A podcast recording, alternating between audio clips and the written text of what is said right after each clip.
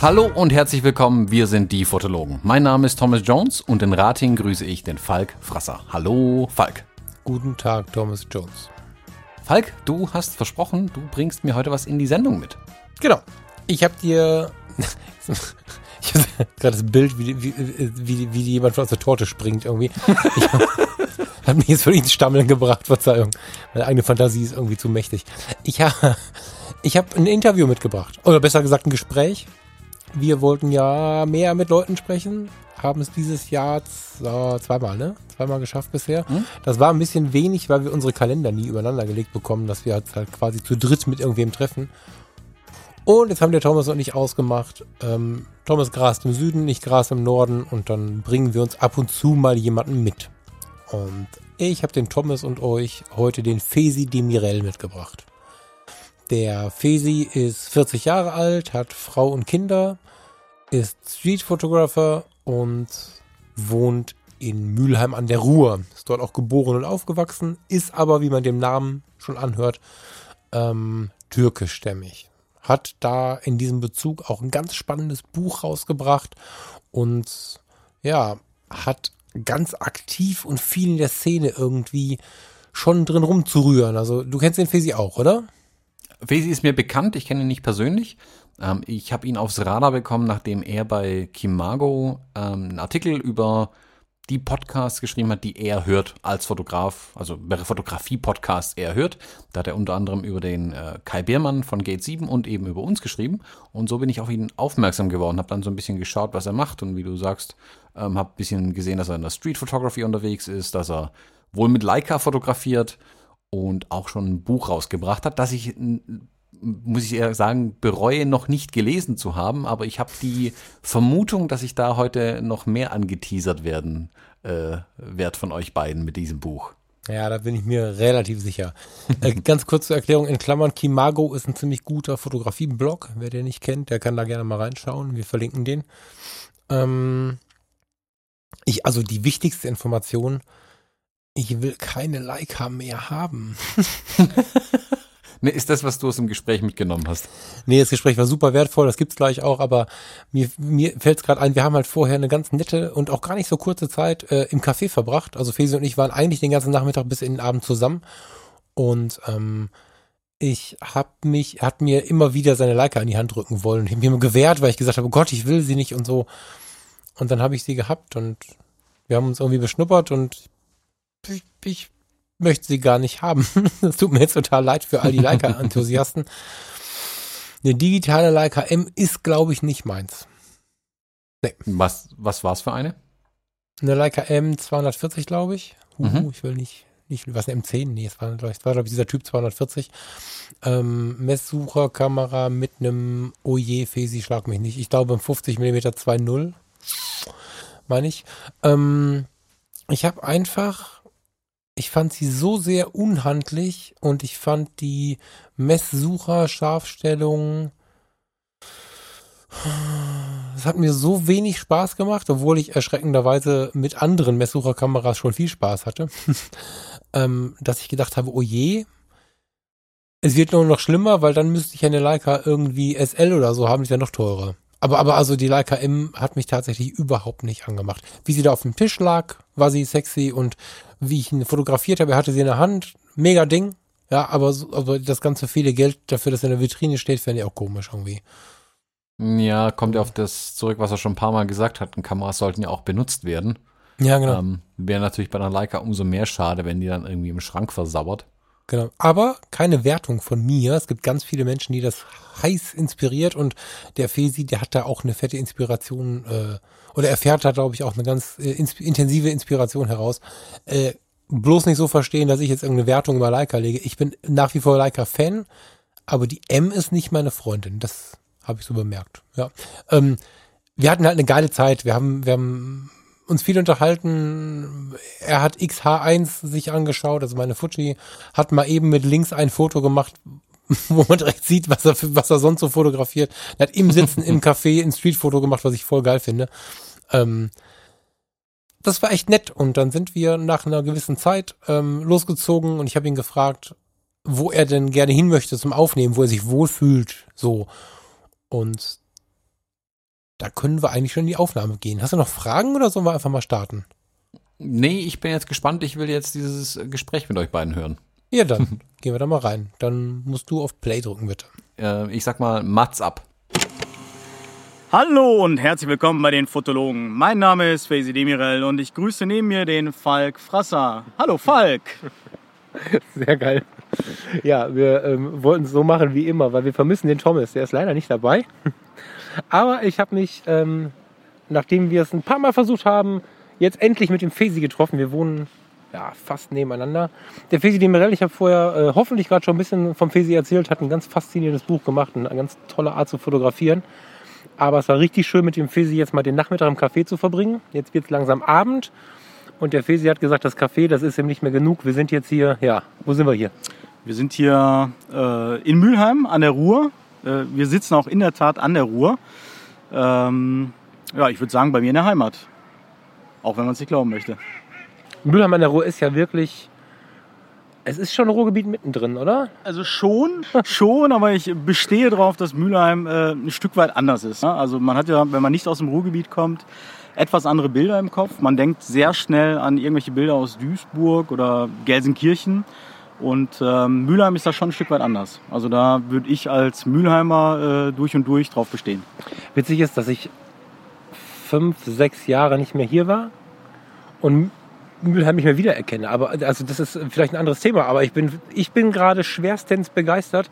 Habe aber, obwohl ich direkt um die Ecke wohne, also wir haben sogar ein paar Kilometer gemeinsame Stadtgrenze, nicht so richtig ein Bild von Mülheim. Also vielleicht sagst du, kriegst du hin, kannst du mit Worten beschreiben, was ist anders? Also Mülheim, äh, zumindest in meiner Wahrnehmung, ist ähm, sehr grün. Mhm. Ähm, hat zwar Industrie, aber gar nicht so viel Industrie, wie man sich das so aus dem Pott vorstellt. Ähm, das ist es eigentlich, glaube ich schon.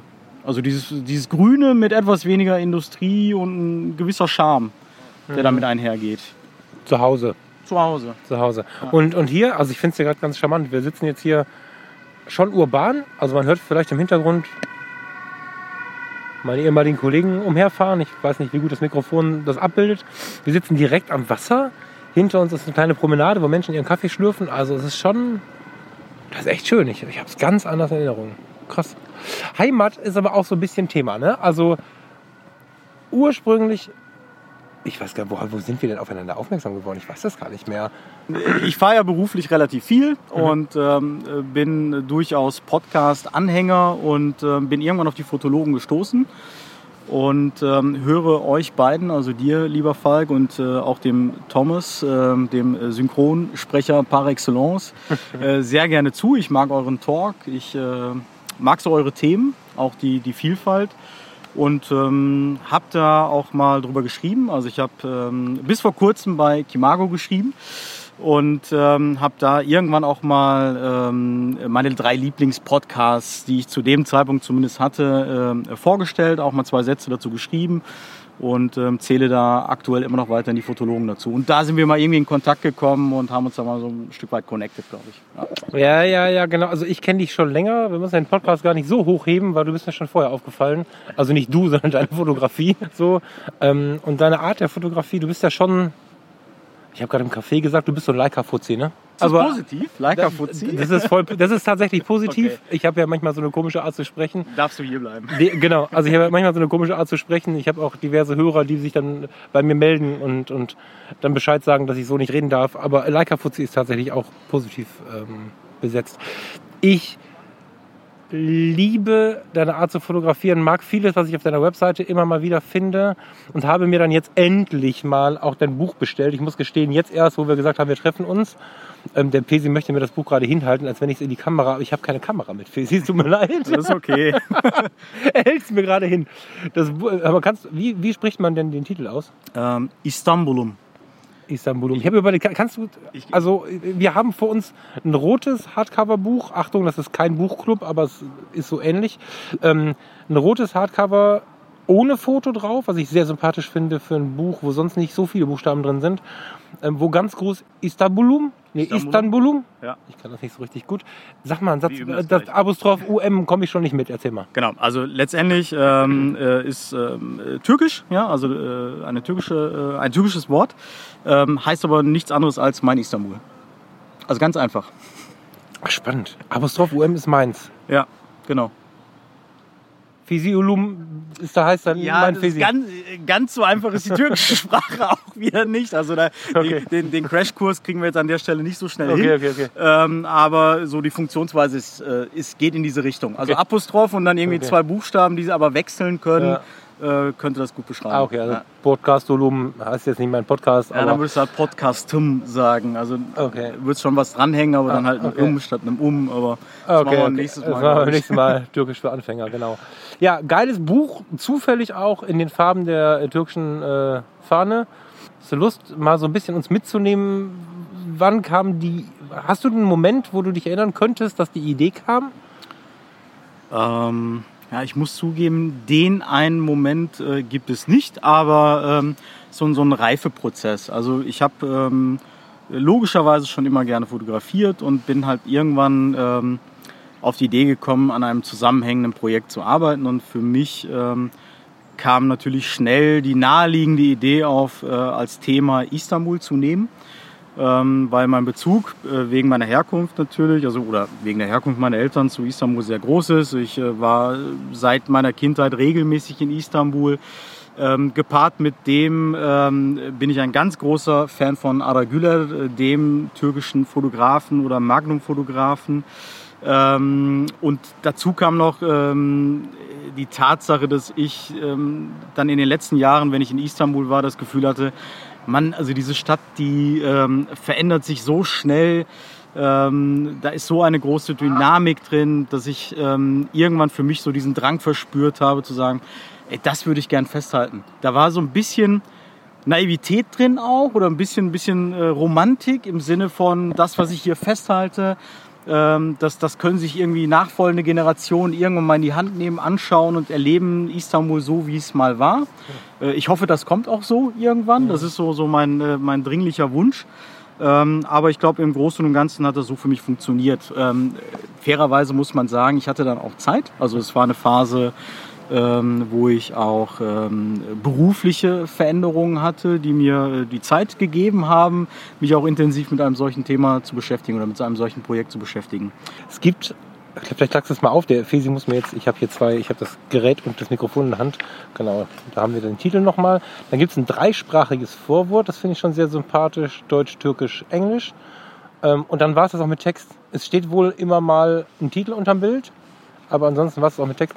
Jetzt haben wir das nicht abgesprochen, aber ähm, wenn du jetzt tief durchatmest, kriegst du das Vorwort vorgelesen oder erzählt. Ja, dann lese ich es lieber vor. Meine Liebe zu Istanbul ist eine alte. Bereits seit meiner Kindheit kreuzen sich unsere Wege in einem fast jährlichen Rhythmus. Und es sind genau diese anfänglichen Begegnungen, die, obwohl sie sich heute nur noch sehr verschwommen vor meinem geistigen Auge abspielen, meine Zuneigung zu dieser Stadt erst ermöglicht haben. Das Meer, nicht aufhören wollende Straßen, eine Symphonie aus Autohupen, mit Chlor durchsetztes Leitungswasser, Katzen, Müllberge an den Straßen und natürlich Onkel Ahmed, das Gesicht meiner Istanbul-Besuche. Doch Istanbul und ich führen eine sehr einseitige Beziehung. Fast so, als wenn die Stadt seit Jahrhunderten ihren eigenen Plan hätte, entwickelt sie sich einfach weiter und nimmt dabei auf niemanden Rücksicht, auch nicht auf mich. Sie verliert nichts an ihrer Herrlichkeit und ihrer Anmut, doch wächst und verändert sie sich so schnell, dass ich den Drang habe, ihre Gegenwart in Bildern festzuhalten. Ich möchte mich in Zukunft nicht mehr mit verbla- verblassenen Erinnerungen zufrieden geben müssen.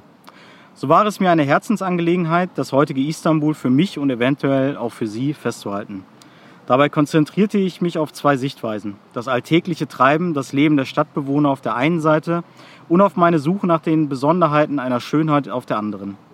Größtenteils bilden etliche Reisen im Jahr 2015 die Grundlage für Istanbulum.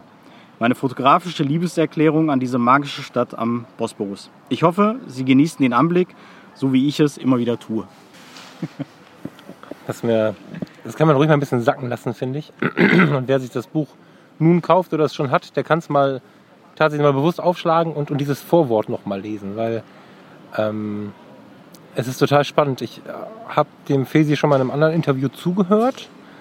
Ähm, ich habe von Fesi viel gelesen, wenn er mir geschrieben hat oder auch wenn er irgendwo geschrieben hat, wenn er ähm, geblockt hat, was auch immer. Und der Fesi hat richtig Feuer, den lernst du kennen. Der kommt ganz mit glänzenden, strahlenden Augen auf dich zu und ist ganz herzlich und ist ähm, ein ganz bewegter Mensch, so wie er sich gerade auch ja hier äh, gegeben hat. so. Und dann liest du diese Worte im Vorwort und bist, bist davon einfach tief gerührt. Also ich bin davon tief gerührt, weil er spricht ja von, von, also von der originalsten Form der Liebe, weil er äh, ähm, mit Liebe sagen zu können, äh, äh was alles scheiße ist. ja, also er, er hat äh, tatsächlich, ne, also wenn wir das, das mit Chlor durchsetzte Leitungswasser, die Müllberger an den Straßen und dann aber auch Onkel Ahmed, also es ist einfach so eine, so eine wunderbar klare Sicht auf die Welt. Nicht schön gemalt, nicht schön gezeichnet und, und Fisi hat, ich weiß nicht wie oft im Café, das Wort Emotionen verwendet und der kann ganz ruhig und tief auf die Dinge blicken. Das wage ich zu behaupten, wenn ich mir so seine Bilder anschaue. Und diese Mischung finde ich halt super wertvoll. Also ich habe da jetzt den ganzen Tag schon einen ganz energiereichen jungen Mann erlebt, äh, der dann aber, wenn der entweder in seine Ruhe kommt oder wenn er fotografiert oder wenn er wirklich so in dieses Medium eintaucht, ähm, so eine ganz tiefe Ausstrahlung plötzlich bekommt. Das finde ich großartig. Ich habe heute Morgen hingesetzt, direkt nach dem Frühstück und mir das Buch mal durchgelesen. Durchgelesen ist geil, ne? Ich habe das Buch, Buch durch, durchgeblättert, aber äh, so wie man es mit einem Fotobuch machen sollte. Ich habe das Buch genommen und habe mir, jetzt muss ich mich outen, aufgrund fehlendes Wissens habe ich bei Spotify eine Istanbul irgendwas äh, Playlist mir rausgesucht, was ja. man so in den Clubs spielt. Irgendeine Mischung aus Club-Sound, Chill-Out, Pop und irgendwas, was irgendwie so türkische Züge hatte. Ich fand's. Irgend so eine Touri-Compilation, oder? Ja, weiß ich nicht. Ich, ich zeig sie dir gleich, dann okay. kannst du mir, kannst du mir nachher auch, also, ja. aber es war genug Style drin, als dass ich als jemand, der noch nicht in Istanbul war und der auch noch nie in der Türkei war, leider, ähm, beim Blättern der einzelnen Bilder viel tiefer eintauchen konnte, als es ohne möglich gewesen wäre. Also ich habe mir diese Umgebung halt so ein bisschen versucht, noch mehr da rein. Also ich habe mich versucht, noch ein bisschen mehr dahin zu bewegen. Und ich finde, Fotografie und Musik liegen ganz nah beieinander. Ich weiß nicht, wie du das siehst. Ja, auf jeden Fall. Also ich. Ähm, ähm, es gibt nur ganz, ganz wenige Tage, wo ich äh, insbesondere jetzt auch in Istanbul überhaupt auf die Straße gegangen bin oder aktuell gehe, wenn ich fotografiere, wo ich nicht irgendwie Kopfhörer aufhabe. Mhm. Also das ist ähm, wirklich ganz, ganz selten. Also mhm. entweder ist die Umgebung so ruhig, dass ich für mich das Gefühl habe, ich kann in mich eintauchen. Mhm. Oder ich mache das mit Musik und ja. bevorzugt auch äh, mit, mit äh, türkischer Musik, ja, mhm. in der Tat, weil ähm, die für mich nochmal manchmal, je nachdem, was man hört, auch nochmal so eine gewisse Melancholie entwickeln kann oder so eine gewisse Traurigkeit oder wie auch immer man das äh, benennen mag, die dann halt auch in dem Moment zu der Stadt passt für mich und zu meiner Gefühlslage danach ja. passt. Also ich kann das ganz anders dann entdecken. Ja, genau. Also geht mir genauso. Ich mache sehr viel ich, für mich werden Momente noch mal ein bisschen greifbarer, wenn ich dazu Musik auf den Ohren habe. Das ist einfach eine parallele Liebe, die auch immer wieder sich so zusammenfindet. Und auf dem Sofa zu sitzen, also als wäre echt eine warme Empfehlung für jeden, der das Buch mal durchblättern möchte, dann fängt man nämlich an, sich jedes Bild anzuschauen. Man ist immer schnell dabei, ein Buch durchzublättern. Und ich habe wirklich die Seite aufgeschlagen und geschaut und entdeckt und so. Ähm, das war noch mal intensiver als bei den ersten Malen, die ich durchgeklickt bin. So. Hast du ein, zwei, ne, zwei. Hast du zwei Bilder, zu denen du was zu erzählen hast, was dich äh, im, im Entstehungsprozess irgendwie oder, oder hast du eine Story dazu, die dich bewegt hat oder immer noch bewegt? Ähm, also bewegen äh, ganz klar. Das, äh, das ist äh, eine Frau, die ich auf dem, äh, auf dem, äh, auf der Ferry oder auf dem, auf dem Boot oder auf diesen Stadtbooten äh, oder Schiffen, die, die zwischen den äh, Kontinenten hin und her reisen und äh, die Menschen hin und her transportieren, also diese öffentlichen Verkehrsmittel, äh, die ich dort beim Einsteigen gesehen habe. Ähm, ich habe einen, einen Rahmen sozusagen um diese Frau. Sie, sie ist ganz alleine am Steg in ihrem Rollstuhl und ähm, guckt geradeaus, ähm, ziemlich verlassen. Und ähm, ich bin halt äh, an diesem Tag auch ähm, ja, auf, auf das Boot gegangen und, und ähm, habe sofort diese Frau gesehen und, und war sofort fasziniert. Also ich, so schnell habe ich meine Kamera noch nie irgendwie ausgepackt und äh, äh, bereit bekommen, weil, weil das Risiko natürlich sehr, sehr groß war, dass mir irgendjemand durchs Bild läuft in dem Moment. Auch nachträglich, je länger ich mir dieses Foto anschaue, äh, mein absolutes Lieblingsfoto in diesem Buch. Ähm, weil es genau diese Melancholie, die ich gerade beschrieben habe, oder, oder, oder diese Traurigkeit ähm, äh, für mich verkörpert. Ich weiß gar nicht, warum diese Frau da alleine ist, aber diese Vorstellung, wo diese Frau alleine auf diesem Schiff, was äh, die, die Richtung Istanbul guckt, ähm, das müsste mehr so Richtung Galata-Turm sein. Seite 70, für den ihr mal mitschauen Ja. möchte, parallel, ähm, Richtung Istanbul. Hm, Warte, ich möchte es kurz aufdröseln. Also, erstmal hast du gerade zwischen den Kontinenten als festen Faktor erwähnt. So, für den, der okay. es nicht so, der es nicht so auf dem Schirm hat. Beschreib mal, was heißt zwischen den Kontinenten, weil es gibt durchaus Menschen, die das gerade nicht, also die Schule Okay. mag länger her sein, es gibt Leute, die haben das nicht mehr auf dem Schirm. Okay, ich glaube, Istanbul ist äh, die eine Stadt, äh, äh, die ja auf ähm, zwei Kontinenten äh, gewachsen ist oder sich auf zwei Kontinenten befindet, also die europäische Seite und die asiatische äh, Seite. Ähm, und bis vor kurzem äh, war es nicht unüblich, dass es letztendlich nur die äh, beiden oder die drei Brücken über den Bosporus gibt, ähm, um sozusagen zwischen den beiden Stadtteilen hin und her äh, zu kommen. Oder halt diese öffentlichen Boote, die man dafür nutzen konnte und die auch sehr beliebt sind, ähm, dann halt zwischen auf, dem, auf dem Meerweg äh, äh, hin und her zu reisen. So, und, Und ähm, sie- fährt gerade von wo nach wo, beziehungsweise guckt sie Istanbul hinterher oder guckt sie auf Istanbul oder Genau. also Also sie, ähm, äh, das, äh, an dem Tag haben wir uns sozusagen in Eminönü äh, befunden. Das ist die europäische Stadtseite. Ähm, ähm, und das Boot äh, wäre gefahren oder äh, fuhr dann äh, nach Kadıköy. Das ist die asiatische Seite. Und sie guckt sozusagen äh, Richtung Galata-Turm, was auch die europäische Seite wäre. Ne? Oder Galata-Brücke. Ne? Also ähm, direkt am Goldenen Horn auch. Und ähm, man hat, wie gesagt, auf diesem Foto schon einen recht dunklen Rahmen um diese Frau. Sie ist ziemlich alleine auf dem Steg und ähm, äh, für mich ist das wirklich so eine gewisse Traurigkeit. Ich weiß nicht, warum, ich, weiß, ich kann das gar nicht so 100% beschreiben, aber so ein Gefühl von zurückgelassen, hilflos ähm, und allein dieser ruhige Blick der Frau, die da alleine für sich da in ihrem Rollstuhl sitzt, ähm, ja, das, das, das kann ich halt spüren. Also das kann ich wirklich in der Tat spüren. Das kann man auch spüren, wenn es. Also, ich finde bei dem Buch ganz interessant, bei diesem Foto ganz besonders interessant, dass du so einen Prozess entwickelst, zu versuchen, aus dem schwarz-weißen Bild, was ja in, in totaler Reduktion vor dir liegt, wieder in die Situation zu kommen. Also, ich habe mich ein paar Mal dabei erwischt, in Gedanken wieder in die Farbe zu kommen, nicht weil sie mir fehlen, sondern weil mich das, das Foto äh, versucht, in die Situation zu reißen irgendwie. Und die äh, Traurigkeit, von der du gerade sprichst, auch übrigens über das gesamte Buch immer wieder erwähnst, ist in dem Bild ist sie ja, ich habe gerade eine Gänsehaut, ich habe eine Jacke an, das kann man nicht sehen gerade, aber ich habe eine Gänsehaut. Ähm, die ist in dem Bild ganz besonders zu sehen. Ich habe aber sofort auch die Frage im Kopf, magst du uns ein bisschen mit reinnehmen? Also habe ich das richtig verstanden? Du siehst über der ganzen Stadt eine gewisse Traurigkeit, oder? Einer der Charakteren der Ausstrahlung sind Traurigkeit, ein Teil davon? Ähm, also äh, es ist nicht ganz, also man verbindet gerne mit Istanbul wirklich, äh, also es gibt diese äh, Aussage von Orhan Pamuk, sein äh, ist ja der türkische Literat, wenn man so möchte. Ähm, ich, ich meine auch Nobelpreisträger, ich will jetzt aber auch wirklich nichts Falsches sagen, ähm, der, der auch äh, über Istanbul geschrieben hat, auch von Hüsün spricht.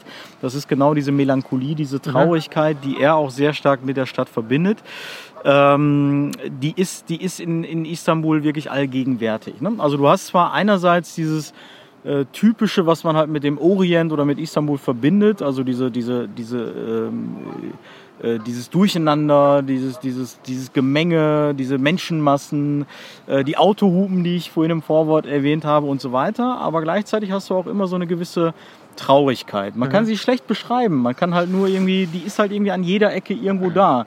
Ich weiß gar nicht warum. Ja? Also vielleicht äh, hört sich jetzt blödsinnig an. Vielleicht ist es die Stadt, die jetzt traurig ist und sagt, ja, keine Ahnung, in welche Richtung habe ich mich eigentlich entwickelt. Aber ähm, wenn man tief äh, in Istanbul einsteigt, lange dort ist, häufig dort ist, ich bin mir ziemlich sicher, wenn man sich die Mühe macht, dann, dann kann man da auch so weit eintauchen, dass man es irgendwann auch spüren kann. Und Ja. ich habe das heute Morgen durchgeblättert und habe trotz einer bewegterer, fröhlicherer Klänge in meinem Ohr doch gedacht, über das ganze Buch deckt sich das so ein bisschen. Ähm, Wollte es dir aber nicht überstülpen, deswegen finde ich es sehr schön, Ja. dass du das jetzt gesagt hast und dass ich mich da nicht völlig verguckt habe. Das finde ich, das finde ich spannend, weil, Ja, das weil ich könnte ich hätte es auch nicht beschreiben können. Also es ist einfach irgendwie da. Das freut mich in der Tat, weil äh, das ist ja auch nur ein Beweis dafür, dass das, was ich gefühlt habe, sich anscheinend irgendwie über die Bilder äh, transportiert hat. Also es ist ähm, äh, danke für die Bestätigung gerade. Das macht Ja, mir sehr gerne. Das, Das- macht mir wirklich eine Freude gerade. Jetzt hast du weitergeblättert und ich. Die Situation kenne ich, die war auch ein bisschen schwer, ne? Welche Seite sind wir hier? Das ist Seite se- äh, 76, ähm, äh, Stadtteil Sirkeje. Ähm, Wa- Warte kurz, Stadtteil Sirke. Was? oh, genau, also es ist der Stadtteil Sirkeji.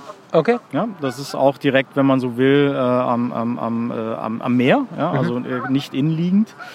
Ähm, äh, ja, das ist eine Situation, die ist nicht ganz so traurig, also die wäre fast ein bisschen traurig für mich geworden, wenn man so will. Ähm, ich kann da immer noch lachend äh, zurückblicken.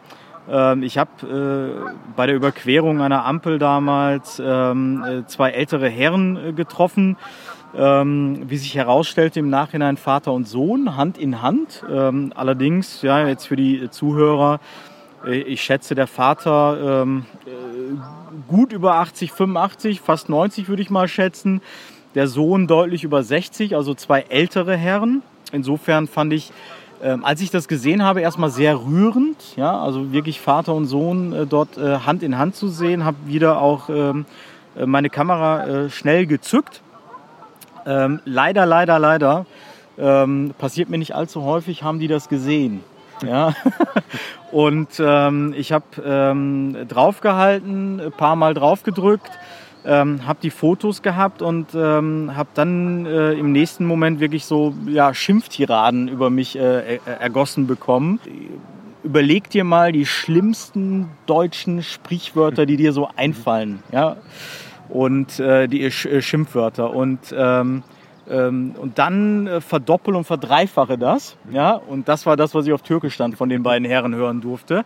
Äh, Der eine hatte auch einen Gehstock in der Hand und äh, damit fuchtelte er auch schon rum. Und, das, und dann war es schon ganz spannend zu sehen, wie dieser alte Vater äh, dann auch äh, so, eine, so eine gewisse Dynamik dann entwickelt hat und ähm, viel Leben in sich dann noch hatte. Und ähm, äh, ich konnte die Situation äh, lösen, indem ich gesagt habe, okay, ich, äh, ganz ruhig, ich, ich fand euch super, ich, das, äh, ich fand das schön, äh, wie ihr äh, wie ich euch da beide gesehen habe und wollte das fotografieren, wollte das festhalten. Ich bin Fotograf, ähm, aber das ist äh, jetzt, ähm, das ist nicht wert, dass wir jetzt in Stress äh, ausarten. Ich lösche die Fotos, habe äh, in der Tat damals ähm, auch Fotos gelöscht. Im Nachhinein, und das war wirklich keine Absicht, habe ich festgestellt, ähm, dass ein Foto noch drauf war. Und das war Zufall. Ich habe lange überlegt, ob ich das Foto ähm, so behalten möchte und habe gesagt, ähm, ja, das ist mir jetzt wert. Das ist einfach nur so eine schöne Geschichte gewesen. Die Entstehung, ich fand die Situation der beiden auch so gut, dass ich gesagt habe, ich gehe jetzt das Risiko ein und das kommt jetzt einfach ins Buch. Das habe ich dann einfach gemacht. Ja, und dadurch, dass du sie immer wieder erzählst, nimmst du sie voll ins Positive. Ne? Also du, wie sagt man, ähm, du hast keine, nicht verunglimpfenden, wie heißt das, gibt da so ein Wort dafür, wenn man in der Streetfotografie irgendwie jemanden schlecht darstellt, das tust du nicht. Nee, Sondern das du erzählst sie sehr, sehr herzlich. Es ist ein ganz schönes, warmes Bild, wie du es auch gesehen und empfunden hast. Und ich finde, ich habe die Geschichte schon mal gehört, ich finde sie großartig. Also und wenn man sich dabei das Bild dann anschaut, dann ist man noch ein Stückchen weiter dabei. Das ist, ey, das haben wir es gesagt, Seite 76 übrigens. genau. Ja, Also Sie, haben, Sie haben mir leider nicht die Chance gegeben, Ihnen das Bild zu zeigen. Ja? Ich bin mir ziemlich sicher, dass ähm, wenn, Sie, ähm, wenn Sie zugehört hätten, bin ich mir ziemlich sicher, dass äh, ich die Situation hätte noch, äh, äh, noch weiter entspannen hätte können. Aber soweit ist es leider nicht gekommen. Ich bin mir ziemlich sicher, ähm, dass Sie das sonst nicht schlecht gefunden hätten. Ich glaube, Sie konnten das einfach nicht so richtig einordnen, warum Sie da jetzt gerade einfach fotografiert Ja. worden sind. Ja. Und da Sie nicht zugehört haben, konnte ich Sie nicht erklären. Ah, schade. Ich würde dir aber gerne vorher noch ein Bild aus dem Buch zeigen, bevor wir das beiseite legen. Magst du das mal? Ich habe auch ein Post-it Ja, drin. Magst du mir mal meine Hände? So, also, äh, wir befinden uns auf der Seite 61. Nimm das mal ein bisschen flach, das Buch. Kannst das irgendwie vielleicht auf deine, auf deine auf deine, wir sitzen hier gerade ein bisschen, genau so. Ähm, wenn jemand das Buch auch in der Hand hat und das gleiche tun möchte, wie der Fesi das jetzt tut, dann setzt euch mal so hin, dass ihr von rechts von rechts ein bisschen Licht habt. Wundert euch nicht, das ist, ich habe sie nicht mehr alle oder so. Also setzt euch mal so hin, dass ihr rechts irgendwie eine Lampe habt oder, oder rechts ist ein Fenster oder so. Und dann nehmt ihr mal, und du auch, Fesi, äh, die untere rechte Seite, wo die 61 aufgedruckt ist, in die Finger. Also nur die Buchseite. Und dann klappst du die Seite mal ein bisschen hoch. Kannst du das sehen? Noch ein bisschen weiter, dass das Licht da drunter, also dass das Licht ranlässt. Ich habe dieses Buch, ich erzähle jetzt einfach mal und vielleicht kannst du dabei gucken, was da los ist. Ich habe heute Morgen da gesessen und es war tatsächlich ein also in dieser Playlist, genau, äh, sie guckt gerade und entdeckt die Geschichte. Ich habe heute Morgen in meiner Playlist da gesessen, hatte einen Zufall, der mir eine kleine Träne ins Auge gedrückt hat, weil der so krass war.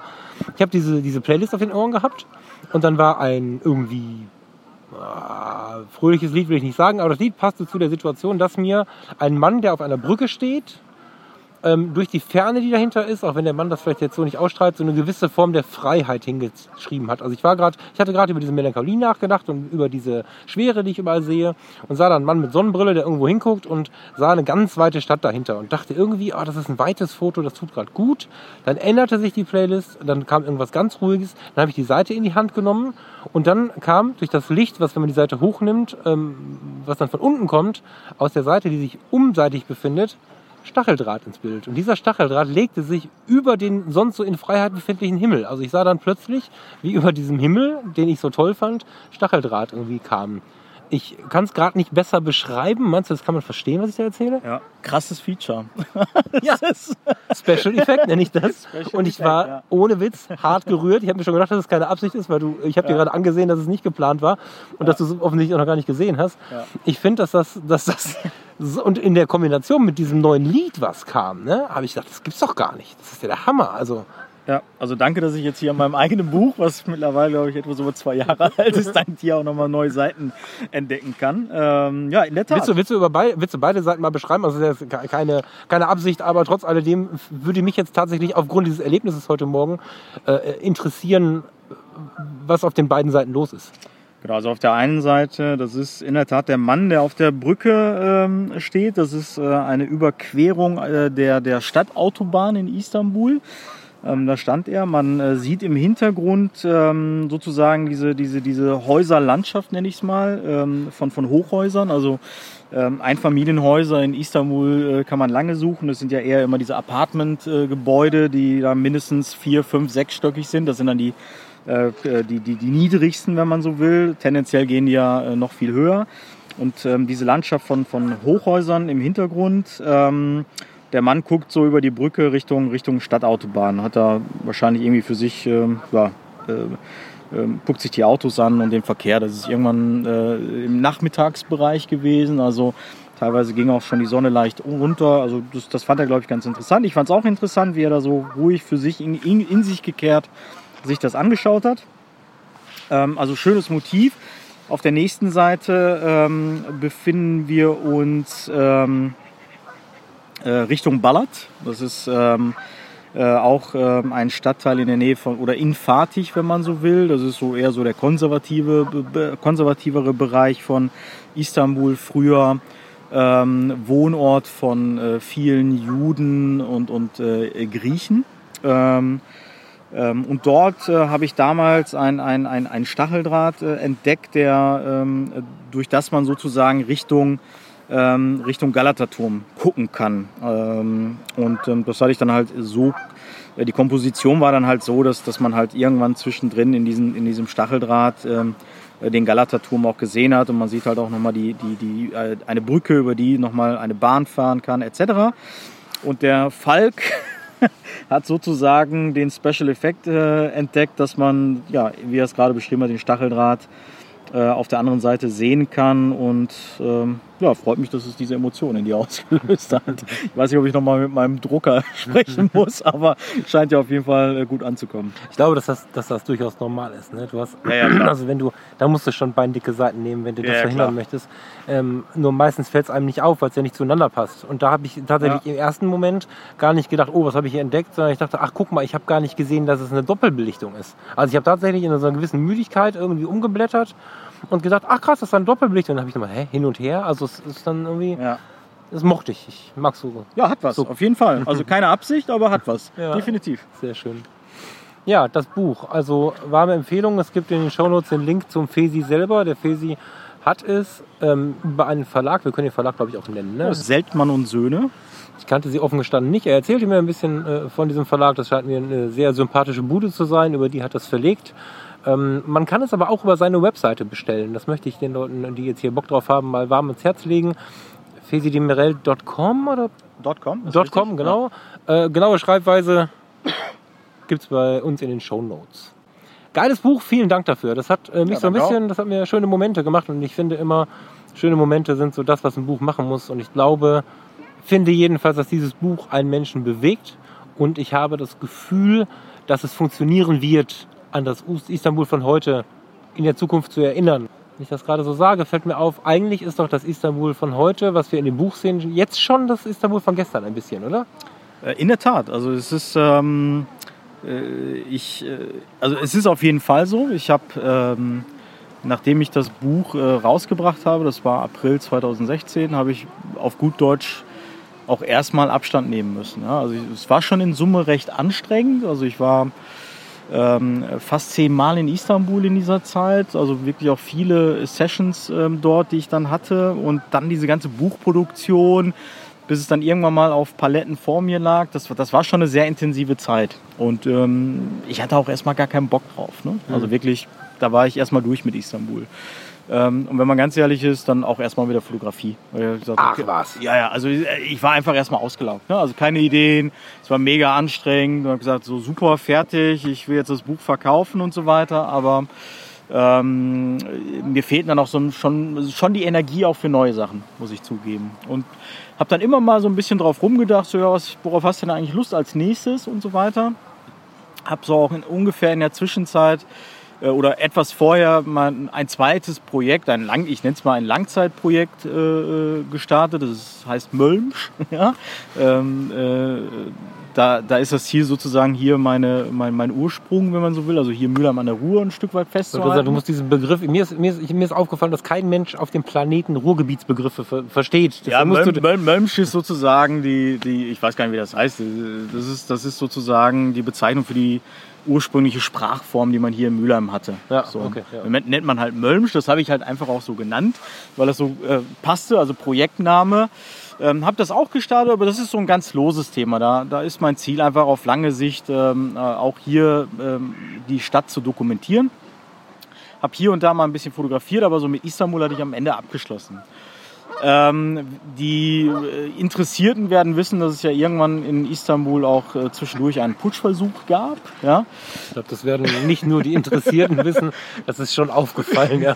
Genau, also es gab einen Putschversuch. Ähm, da war ich natürlich noch mal sehr, sehr bewegt. Ja? Ob der Bilder. Ich habe auch ähm, zwei, drei Tage ähm, neben dem Job äh, wirklich vorm Fernseher verbracht und äh, habe da auch die türkischen Medien natürlich äh, intensiv konsumiert und äh, habe das verfolgt, was dort passiert ist. Und ähm, wie es der Zufall will, war ich dann aber auch eine gewisse Zeit später, so genau ein Jahr nachdem ich das Buch verlegt habe, war ich dann nochmal in Istanbul. Und ähm, ich werde das nie vergessen. Ich bin äh, aus dem Flieger ausgestiegen. Es gab keinen Gangway. Ähm, also man musste direkt äh, äh, die, die Treppen runter in irgendeinen Bus steigen. Ich stand oben ähm, und habe dann für mich festgestellt, irgendwie, ey, das ist der Flughafen, wo irgendwelche F-16 drüber hinweggeflogen sind, wo Panzer hergerollt sind, wo irgendwelche Menschen gestanden haben. Und äh, ich möchte ich möchte gar nicht so in die politischen Details gehen so ne ob und wenn. Und äh, also all das was man auf der Bild lesen kann möchte ich heute hier in dieser Runde gar nicht kommentieren. Aber äh, das hat wirklich noch mal was in mir ausgelöst. Weil diese Veränderung also das was was ich festgehalten habe in meinem Buch zu dem Moment, ähm, äh, als ich da äh, aus dem Flieger ausgestiegen bin, das habe ich in dem Moment ganz krass gespürt. Ganz krass. Und ähm, ich war eigentlich, natürlich hatte ich meine Kamera dabei, hatte aber auch jetzt auch nicht die Idee zu sagen, oh super, ich fange hier jetzt mal mein neues Projekt an. Aber ich, ähm, diese drei, vier Tage damals, die ich vor Ort habe, äh, hatte, ähm, da habe ich wirklich diese Veränderung dann auch äh, wirklich intensiv gespürt. Also ich habe gespürt, irgendwas ist mit dieser Stadt passiert. Ja, mit den Menschen ist äh, irgendwas passiert. Ähm, da hat sich was verändert. Definitiv. Und, ähm, und da war für mich ganz klar, irgendwie, nee, ich habe mit Istanbul jetzt so fotografisch ähm, noch nicht abgeschlossen. Das hat sich wieder verändert und ich möchte es wieder festhalten. Das ist ein anderes Istanbul und ich sehe das eher als Chance, dass ich das jetzt nochmal festhalten äh, möchte und auch darf. Ja? Und ähm, ja, das, das ist das Ziel. Und deswegen äh, arbeite ich sozusagen an einer zweiten Serie aktuell. Okay, hat die schon einen Namen? Die Serie heißt 34. Ähm, 34 ist die, wenn man so will, die äh, Ortskennzahl. Also in, in mhm. Istanbul, in der Türkei hat äh, jedes äh, Departement, äh, also in der Türkei gibt es halt Departements, ähnlich wie in Frankreich, 81 meine ich aktuell an der Zahl. Und alle sind durchnummeriert. Und Istanbul ist halt die 34, das heißt, alle Autos haben, fangen mit dem Kennzeichen 34 an. Mhm. Und, ganz, und diese 34 hat halt ganz viel Symbolik für diese Stadt. Ähm, für mich persönlich ähm, äh, passte das ähm, und einhergehend damit, dass ich sozusagen aus meinem ersten Projekt für mich eine Sache mitgenommen habe. Ähm, für mich ist die Herausforderung, das, was ich dort festhalten möchte, in 34 Bildern zu sagen. Also ich habe in dem ersten Buch 100 ähm, Fotos äh, gemacht oder 100 Fotos ähm, mit in das Buch genommen. Und ich möchte für mich die Herausforderung nutzen, die Geschichte, die ich jetzt erzählen möchte, in 34 Fotos äh, auszudrücken. So, das ist die Idee. Und deswegen habe ich es 34 genannt. Ja. Äh, das passte ganz gut, glaube ich. Das ist aber eine Form von, von Reduktion und Minimalismus. Da, bist du, da rennst du bei mir offene Türen ein. Ähm, das ist dann aber mit Sicherheit, ich weiß nicht, wie viel du schon hast, aber das wird eine Essenz, das ist klar, ne? oder? Ja, es wird wehtun. Also es wird ja. Schmerzen bereiten. Aber ja. ähm, ähm, ich meine, jeder, der mal so etwas gemacht hat, kommt mit mehreren tausend Fotos äh, aus so einem Projekt raus und äh, hallo Tauben. Ähm, Wir bekommen gerade Besuch von 14 Tauben, nicht wundern. Ja. Was hast du da nochmal eingekauft, Fred? ähm, ähm, das ist ein unglaublich schwieriger Prozess. Also ich glaube, davon kann wirklich jeder erzählen, der mal irgendwie so ein Magazin oder Buch herausgegeben hat ähm, sich von einzelnen Fotos zu trennen, ähm, insbesondere von Fotos zu trennen, wo man sagt, boah, das ist doch so ein geniales Foto, es hat doch so eine geniale Komposition etc. Und am Ende sagst du, es muss aber raus, weil es einfach nicht in die Geschichte passt. Und das schon alleine auf 100 zu reduzieren, war für mich äh, mit Schmerzen verbunden sozusagen, wo ich mir auch externe Hilfe äh, zunehmen musste, also jemanden, wo ich gesagt habe, da vertraue ich drauf, dass der, dass der eine Meinung hat, eine Meinung, die er vertritt und auch eine Meinung vertritt, ähm, die er auch durchsetzen kann und ähm, auch gegen mich und gegen meine Emotionen durchsetzen kann. Und das jetzt auf 34 Fotos äh, zu reduzieren bei einer ähnlichen Anzahl von, von einem Grundstock, äh, was ich wahrscheinlich am Ende haben werde, das wird schmerzhaft sein, glaube ich. 34 Fotos, das finde ich. Äh, hast du schon Ideen? Jetzt greife ich mal vor und bin mal mutig. Hast du schon Ideen zum Format oder so? Weil ich, wenn ich, also ich habe schon mit so vielen Menschen jetzt über Fotobücher gesprochen und finde das Thema so spannend. Ähm, bei 34 denke ich direkt irgendwie an Größe. Ist das ist das Quatsch? Was, was glaubst du dazu? Hast du schon oder bist du noch völlig frei im Kopf? Nee, also für mich ähm, liegt der Fokus Stand heute erstmal allein auf, ähm, auf dem, was ich dort äh, fühle, was ich dort erzählen möchte. Weil ähm, ich habe mir schon vorgenommen, auch noch mal ein bisschen tiefer einzusteigen. Also das was da in der Türkei aktuell passiert oder passiert ist, ähm, diesen, diesen, ähm, diese, diese Mischung aus den verschiedenen Kulturen und so weiter, das sind so Sachen, die möchte ich auch noch ein bisschen mehr herausarbeiten. Also ähm, ein gewisser Nationalismus, der noch ein bisschen stärker geworden ist, ähm, der, die verschiedenen Religionen, die dort existieren, die Kulturen, ich habe es gerade äh, gesagt, das sind so Sachen, die möchte ich halt auch ein Stück weit mehr herausarbeiten. Und da liegt der absolute Fokus drauf. Ich bin ganz ehrlich, äh, ich habe heute noch keine Idee, ähm, ähm, äh, was das am Ende wirklich, also wie der Output am Ende aussehen soll. Ob das ein Buch ist, ob das vielleicht sogar nur ein Magazin ist, ähm, ist gerade auch nicht wichtig. Die Frage resultiert ja daraus, dass ich keine Ahnung habe keine Ahnung habe von dem, was du da, was du da tust. Also von dem, was du da tust, indem du äh, in Serien, in Projekten arbeitest. Also sicherlich habe ich Projekte fotografiert und, und habe Dinge begleitet und bin auch ein Riesenfreund der Reportage. Aber im Großen und Ganzen arbeite ich, wenn ich viel Leidenschaft, also wenn ich jetzt nicht von Dienstleistung spreche, sondern von Fotos mit Leidenschaft spreche, arbeite ich für ein Bild, mache dieses Bild, zeige es mir, der Welt, whatever. Und dann gehe ich weiter. Und ähm, der geneigte Hörer hat mitbekommen, dass ich ungefähr mein ganzes Leben umgekrempelt habe in dem letzten Jahr. Und ich habe in der Sekunde, wo wir darüber gesprochen haben, dass wir uns sehen, gedacht, vom Fesi kann ich was lernen.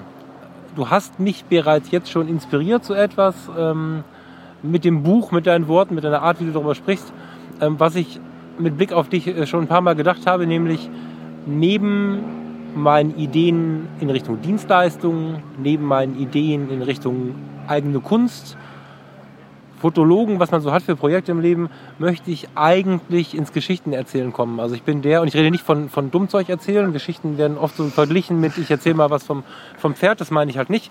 Ähm, seit meiner Kindheit träume ich davon, ein Buch zu schreiben.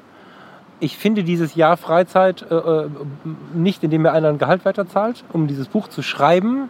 Ich kann aber fotografieren. Und dieser große, große Wunsch oder Traum von dem eigenen Buch, ähm, ist ja der Wunsch, dass jemand abends im Bett sitzt und von dem, was ich da getan habe, profitiert, ihm etwas Gutes zu tun, wie auch immer. Und ich meine, das hast du mit dem Buch ja im Prinzip heute Morgen spätestens dann bei mir auch getan, als ich dann auf meinem Sofa saß und eine ganz neue Welt entdeckt habe irgendwie. Wenn ich jetzt mich mit dem Fesi hier an die Ruhe setze und sage, hast du eine Idee, wie ich damit anfange? Weil ich bin ja schon völlig falsch unterwegs. Ich frage dich, wie groß soll das neue Buch werden? Es ist ja Bullshit. Weil ein Projekt fängt ja wo ganz anders an. Und ähm, selbstverständlich wirst du mir nicht in der Ideenfindung helfen können, weil die Ideenfindung und so, ich glaube, das kommt tief aus einem selbst. Das ist was, ich glaube, wenn es gut werden soll, irgendwie auch autobiografisches, zumindest für den Anfang. Vielleicht kann man nachher das ein bisschen ausweiten, aber ich glaube, für mich funktioniert autobiografisches ganz gut. Aber vielleicht fangen wir mal so an, was geben dir Serien im Vergleich? Hast du schon mal auch Einzelbilder? Ja, ne? Du warst auch schon mal so ein Einzelbildtyp, oder? Machst du immer schon Serien? nee, natürlich. Ähm, äh, klar, also äh, natürlich bin ich auch mal losgezogen und mach's auch heute noch in Teilen. Ja, ich habe Kinder, äh, dann machst du natürlich Einzelbilder. Oder äh, du läufst irgendwo lang und sagst auch, das ist aber schön, dann machst du halt mit deinem Handy oder was auch immer du gerade zugegen hast, irgendein Foto. Ich habe aber für mich festgestellt, dass ähm, ähm, nur Serien oder Projekte mich auch in meiner Entwicklung weiterbringen. Ja? Also das ist so dieser, dieses eine Foto, wo man sagt, das ist jetzt schön, das mache ich jetzt und ähm, ich lade das am besten auch irgendwo hoch. Äh, kriegt da irgendwie, keine Ahnung, zig äh, Likes, äh, ob das Instagram, Flickr oder was auch immer ist. Ähm, das ist nett, verfliegt aber auch genauso schnell wieder. Ja? Das ist ja irgendwie, bleibt ja nicht so. Genau, genau, genau. Also es gibt, genau. Ich habe den Eindruck, sowohl wenn ich andere anschaue, als auch wenn sie mich anschauen, es gibt sicherlich zwischen Fotografen und, und Betrachtern immer mal wieder den Moment, ich kenne dieses Bild von dir oder jenes Bild von dir. Das ist auch wunderschön. Aber mein, ich habe das Gefühl, dass ähm, ich will gar nicht Schnappschuss sagen. Ich glaube, ich habe teilweise eine Woche mit einem Bild verbracht, um es zu, zu, zu fotografieren, gestalten, ja. äh, mit Emotionen zu bewerfen, whatever, bis es dann irgendwann mal fertig war. Aber jetzt gerade habe ich das Gefühl, ich bin jetzt 40 geworden, ich möchte was verändern, ich würde gerne mehr in die Serien gehen. Und du hast gerade im Café äh, ganz schön davon gesprochen, wie dich dieses Buch auch irgendwie weitergebracht hat zum Thema Serien, zum Thema in Projekten arbeiten und so. Ähm, vielleicht kriegst du das nochmal zusammengefasst, was das mit dir und deiner Welt gemacht hat, dieses Buch zu machen, aber auch halt so zu denken. Nicht mehr Flickr, Instagram, sondern Projekte bearbeiten, eigene Emotionen, ganz ehrlich, ja. Glaube ich, in deinen Augen gerade zu sehen, zu bearbeiten. Das, das muss, glaube ich, auch, also ja, ich bin immer vorsichtig. Ne? Also es ist so, ähm, ich will jetzt auch keinen Shitstorm auslösen bei euch. Ähm, Wie, wieso Shitstorm? Nein, kein Shitstorm. Also bei uns Shitstorm. wird ganz frei geschrieben. Nee, ganz ehrlich, dann, so, dann, soll jemand halt weinen, wenn er was nicht mag, dann soll er sich melden. Also, also sprich mal frei. Nein, also ich will, ich will äh, keine, keine dogmatischen Aussagen treffen. Ne? Also irgendwie, Doch, wenn du sie im Kopf hast, triffst du jetzt dogmatische Aussagen.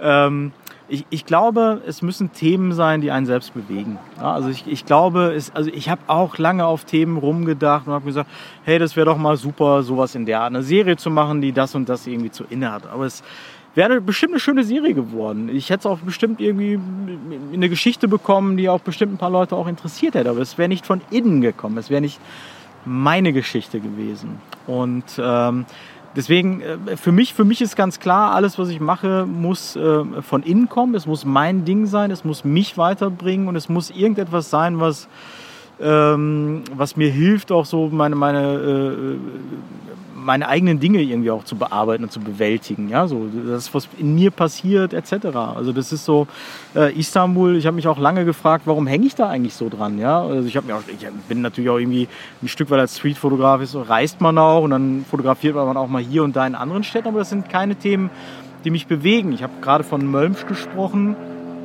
Ähm, Istanbul ist so ein Thema.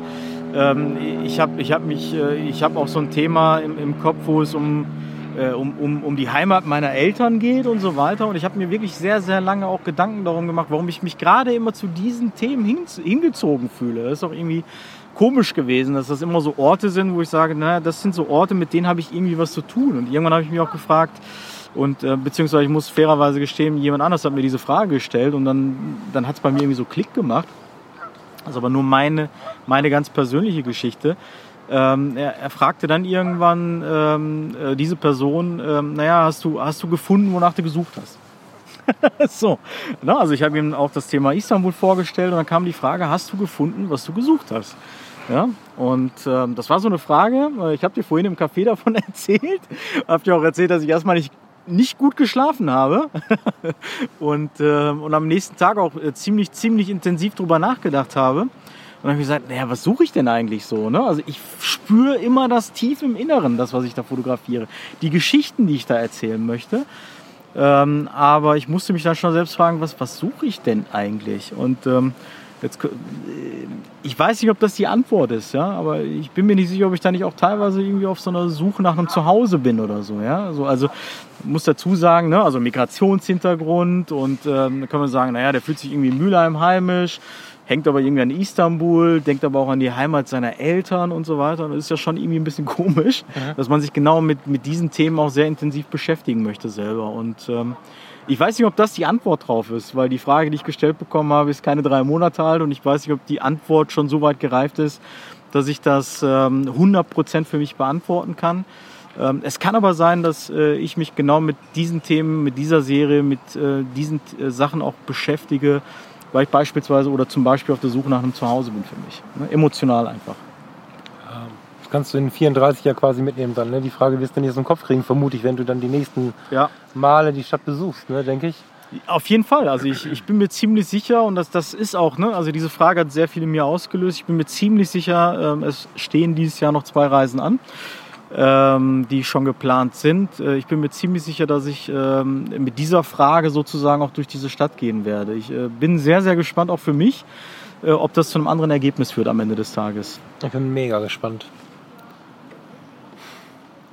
ich glaube, so Identität und Heimat ist was, was einerseits viele Menschen so abtun, als es ist gar nicht so wichtig. Und dieser Spruch ist ja eigentlich schön. Ne? Ich bin da zu Hause, wo ich, wo ich mich wohlfühle so.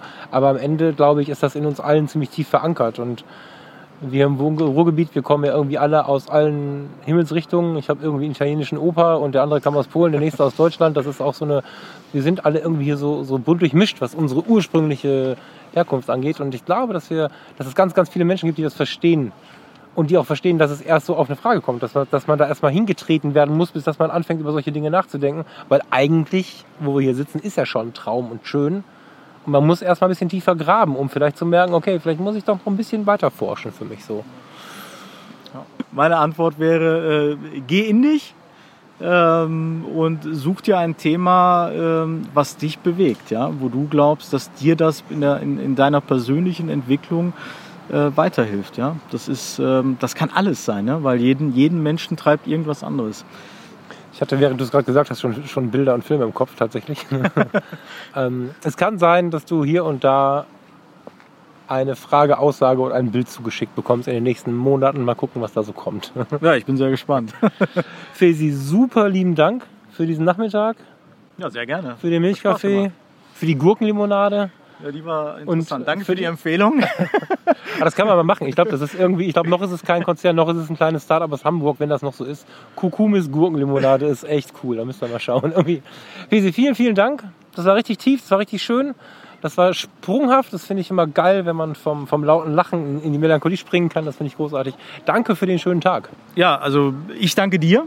Äh, ich äh, danke auch noch dem äh, Thomas B. Jones, der heute nicht mit uns hier sitzt. Schöne Grüße ins Schwabenländle. Ähm, hat wirklich Spaß gemacht und ähm, ja, wir hören uns. Wir hören uns. Ich schalte jetzt quasi zurück ins Funkstudio nach Kirchheim unter Tech. ciao, Fesi.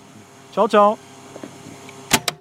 Äh, ja, vielen Dank, Fesi, für die Grüße. Kann ich so nur zurückgeben. Falk, das war ein äußerst interessantes Gespräch. Ich habe mich jetzt gerade mehrmals dabei ertappt, wie ich hier die Stopptaste drücken wollte, um mit dir und mit Fesi drüber zu sprechen, was natürlich nicht geht, weil er ja nicht hier ist. Ähm, ja, super spannend. Wirklich richtig spannend. Das Buch hat mich jetzt besonders gereizt, muss ich sagen. Das will ich jetzt unbedingt haben. Ähm, du hast mir gerade auch schon parallel hier den Link zugeschickt. Das Buch kann man bei Fesi auf der Homepage käuflich erwerben. Ähm, das werde ich jetzt direkt nach Abschluss der Sendung auch tun. Felsi äh, signiert es übrigens. Also man kann Ja? das natürlich woanders auch kaufen. Auf diesem Planeten ist halt der normale ISBN und wird über den, über den Mhm. Verlag vertrieben. Fesi hat aber auch eigene Exemplare und die werden handsigniert verschickt, wenn man bei ihm auf der Homepage bestellt, ja. Na, dann kann ich hier schon mal die mündliche Bestellung rausgeben. Fesi, du kannst schon mal ein Exemplar für mich vorbereiten. Die Bestellung kommt nachher gleich rein. ja, aber ich fand's total spannend, wie er über das Buch und über diese Projekte spricht und über diese Serien, die er fotografiert. Auch deine Fragestellung dazu fand ich ganz spannend. Und da habe ich mich gerade auch öfters mal ertappt und ganz viel nachgedacht, so dass ich fast auch wieder auf die Stopptaste drücken musste, weil ich das Thema so spannend finde. Also wegzugehen von, von Einzelbildern hin zu Serien. Und er hat es ja gerade eben gesagt, also es ist kein, nicht ungewöhnlich, vermutlich tausend richtig, richtig gute Bilder in die Auswahl zu packen, zu sagen, daraus mache ich jetzt ein Buch und am Ende bleiben irgendwie nur 100 übrig. Und die 1000 oder die 900 anderen sind ja nicht schlecht deswegen, aber sie sind halt nicht buchwürdig, wenn man das so sagen will. Und da merkt man mal, wie viel Arbeit dann tatsächlich nötig ist, um sowas zu machen und wie sehr man sich, glaube ich, auch auf so ein Thema konzentrieren muss. Ähm, vielleicht ist es mir jetzt gerade nur entf- entfallen, aber wie oft war er in Istanbul, um dieses Buch zu machen? Hat er das gesagt gehabt? Für das Buch. Er hat immer mal erwähnt, wie oft in welcher Zeit und so, aber ich glaube, er hat keine Gesamtzahl genannt. Müsste ich jetzt tatsächlich, Mhm. ich also er war sehr oft in Istanbul. Ähm, er war jetzt auch oft in Istanbul und er wird auch noch öfter in Istanbul sein für dieses zweite Buch, was gerade entsteht. Ne? Und ähm, das ist natürlich für Fortgeschrittene, wenn du bedenkst, was da für Reiseaufwände immer mit, mit einherspielen. Ne? Aber die Serie an sich, ich habe ja auch relativ in offenen Karten gespielt, durchaus auch was für mich mitnehmen wollen.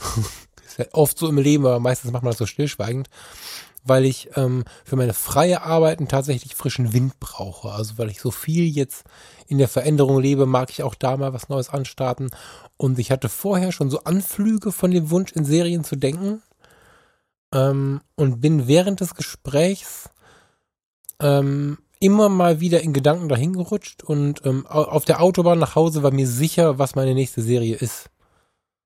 Hm, spannend. Ich werde den Titel, den gibt's auch schon, jetzt nur nicht raushauen, weil ich in dem Fall tatsächlich glaube, dass Leute sich draufsetzen. Ähm, das habe ich schon mal gemacht. Ich weiß nicht, ob ich das erzählt habe. Habe ich dir schon mal erzählt von meinem super Fotobuch, was ich machen wollte?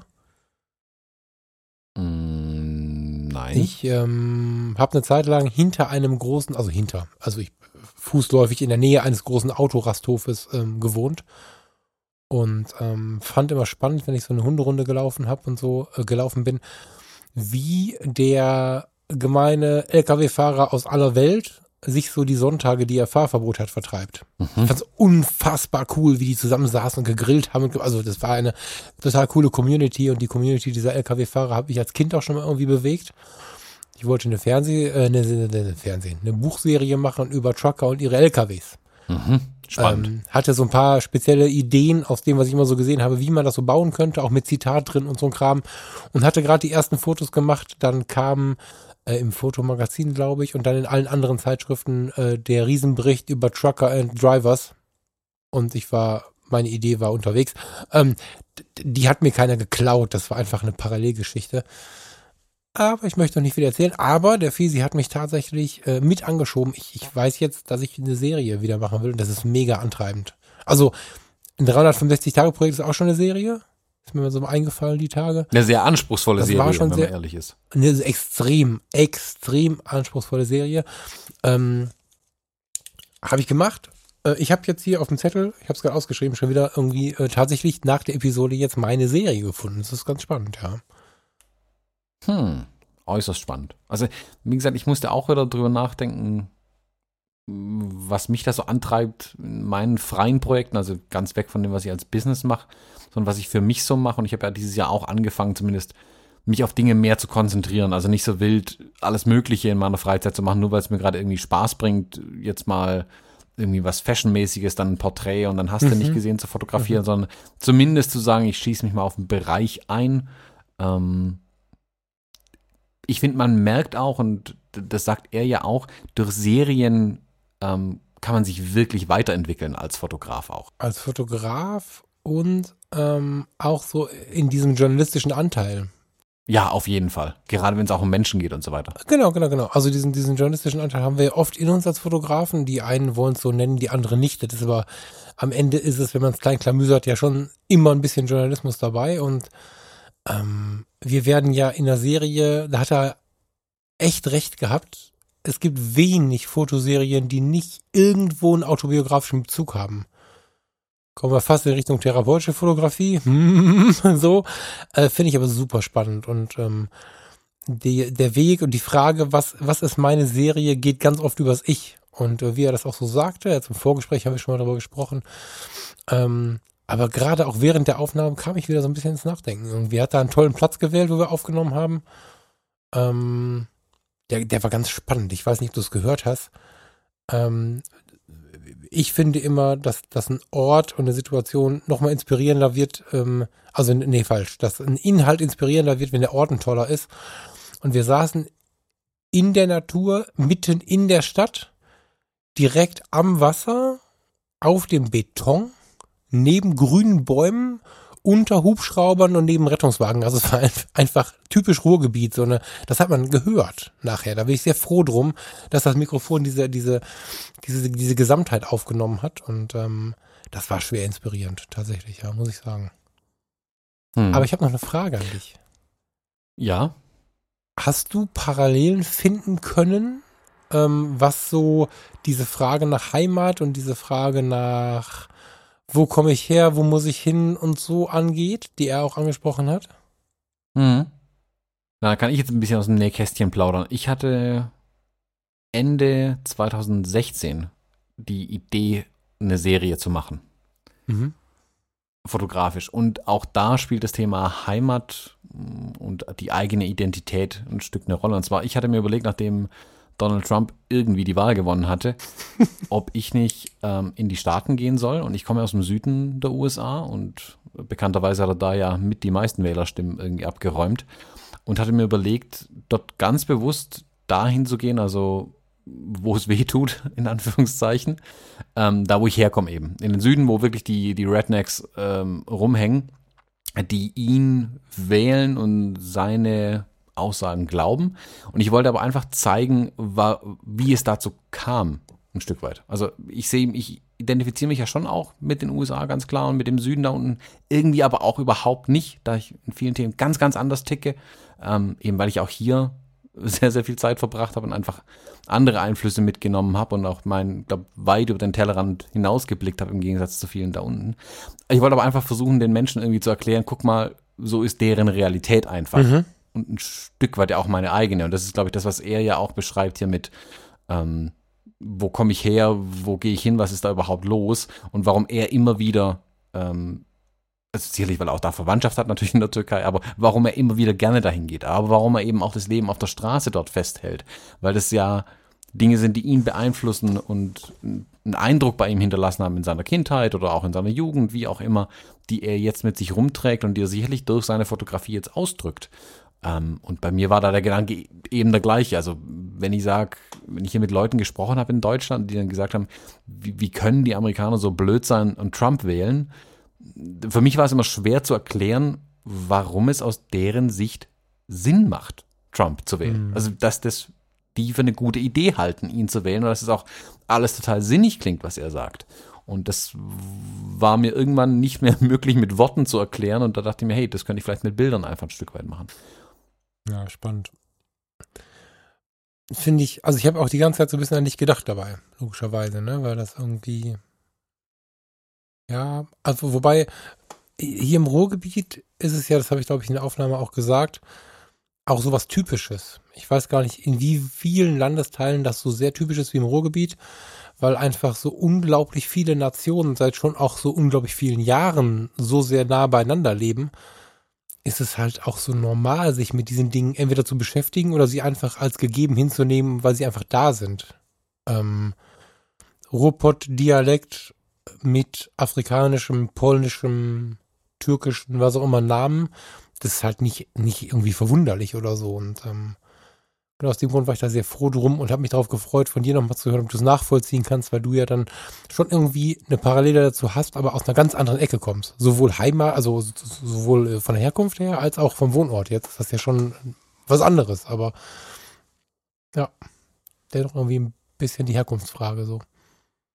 Ja, ich glaube, dass da jeder, der so ein, eine gemischte Herkunft hat, also es reicht ja, wenn man, keine Ahnung, aus NRW kommt und jetzt in Stuttgart lebt. Das ist ja schon eigentlich das gleiche Ding. Das muss ja nicht übergreifend sowas sein. Ja, ja, ähm, ja, ja, ja.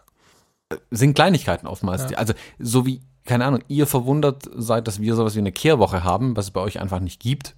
Und das sind ja riesige kulturelle Unterschiede. Was ist das? Genau. Und, nee, ernste Frage. Kehrwoche, also bei uns hängt in einem Mehrfamilienhaus, nehmen wir mal acht Parteien in dem Haus, die da wohnen, hängen, hat jedes, jede Tür, jede Haustür im Haus, also jede Wohnungstür, hat einen Nagel neben der Tür hängen, äh, also ist ein Nagel reingeschlagen in die Wand und da kann man das Kehrwochenschild aufhängen. Und dann wird immer das kleine Kehrwochenschild oder das große Kehrwochenschild aufgehängt. Das große Kehrwochenschild wandert durch das Haus, also kommt alle acht Wochen bei dir vorbei. Das kleine Kehrwochenschild wandert immer auf dem Stockwerk hin und her. Heißt also, dass deine Stockwerksnachbarn und du, ihr reicht euch das weiter. Wer kleine Kehrwoche hat, muss sein Stockwerk, das Treppenhaus sauber machen. Wer große Kehrwoche hat, muss das gesamte Treppenhaus irgendwie, glaube ich, sauber machen und den Müll rausbringen, Schneefegen draußen auf der Straße und hast du nicht gesehen. Das ist super witzig. Wird aber genau beschrieben, da hängt auch ein Kehrwochenplan natürlich unten im Haus, wo exakt beschrieben ist, was du zu tun hast. Und wenn man es mal falsch macht, werden dich die Nachbarn auf jeden Fall darauf hinweisen, was du zu tun hast. Das ist super witzig. Das ist wieder der Schwabe, der einfach so seine Kohle zusammenhält. Aber hallo. Hier in Düsseldorf fast in den Nebenkosten stehen, was die Putzfrau kostet. das ist voll geil irgendwie. In den letzten Häusern, die wirklich auch manchmal nicht so schön sind, kommt die Putzfrau. Ja, alles klar, verstanden. ich glaube, das ist der Punkt, wo wir aufhören sollten, sonst wird das hier noch so Katastrophe. nee, ich denke, darüber sollten wir mal eine Sondersendung eigentlich ja, machen ja, über Kehrwoche. Ja, sehr geil. Gut, Thomas, vielen Dank für deine Aufmerksamkeit. Das war mein erstes. Äh, war das ein Interview? Nee, ne? Mein Stadtgespräch. Gespräch mit Enten im Hintergrund, würde ich Gespräch sagen. Gespräch mit Enten. Sehr schön. In diesem Sinne, Falk, äh, vielen Dank, dass du das Ding mitgebracht hast. Ich werde mir jetzt ein Buch bestellen und hoffe, dass es bald hier ankommt. Alles klar, Thomas. Sehr gerne und auf bald. Tschüss. Tschüss.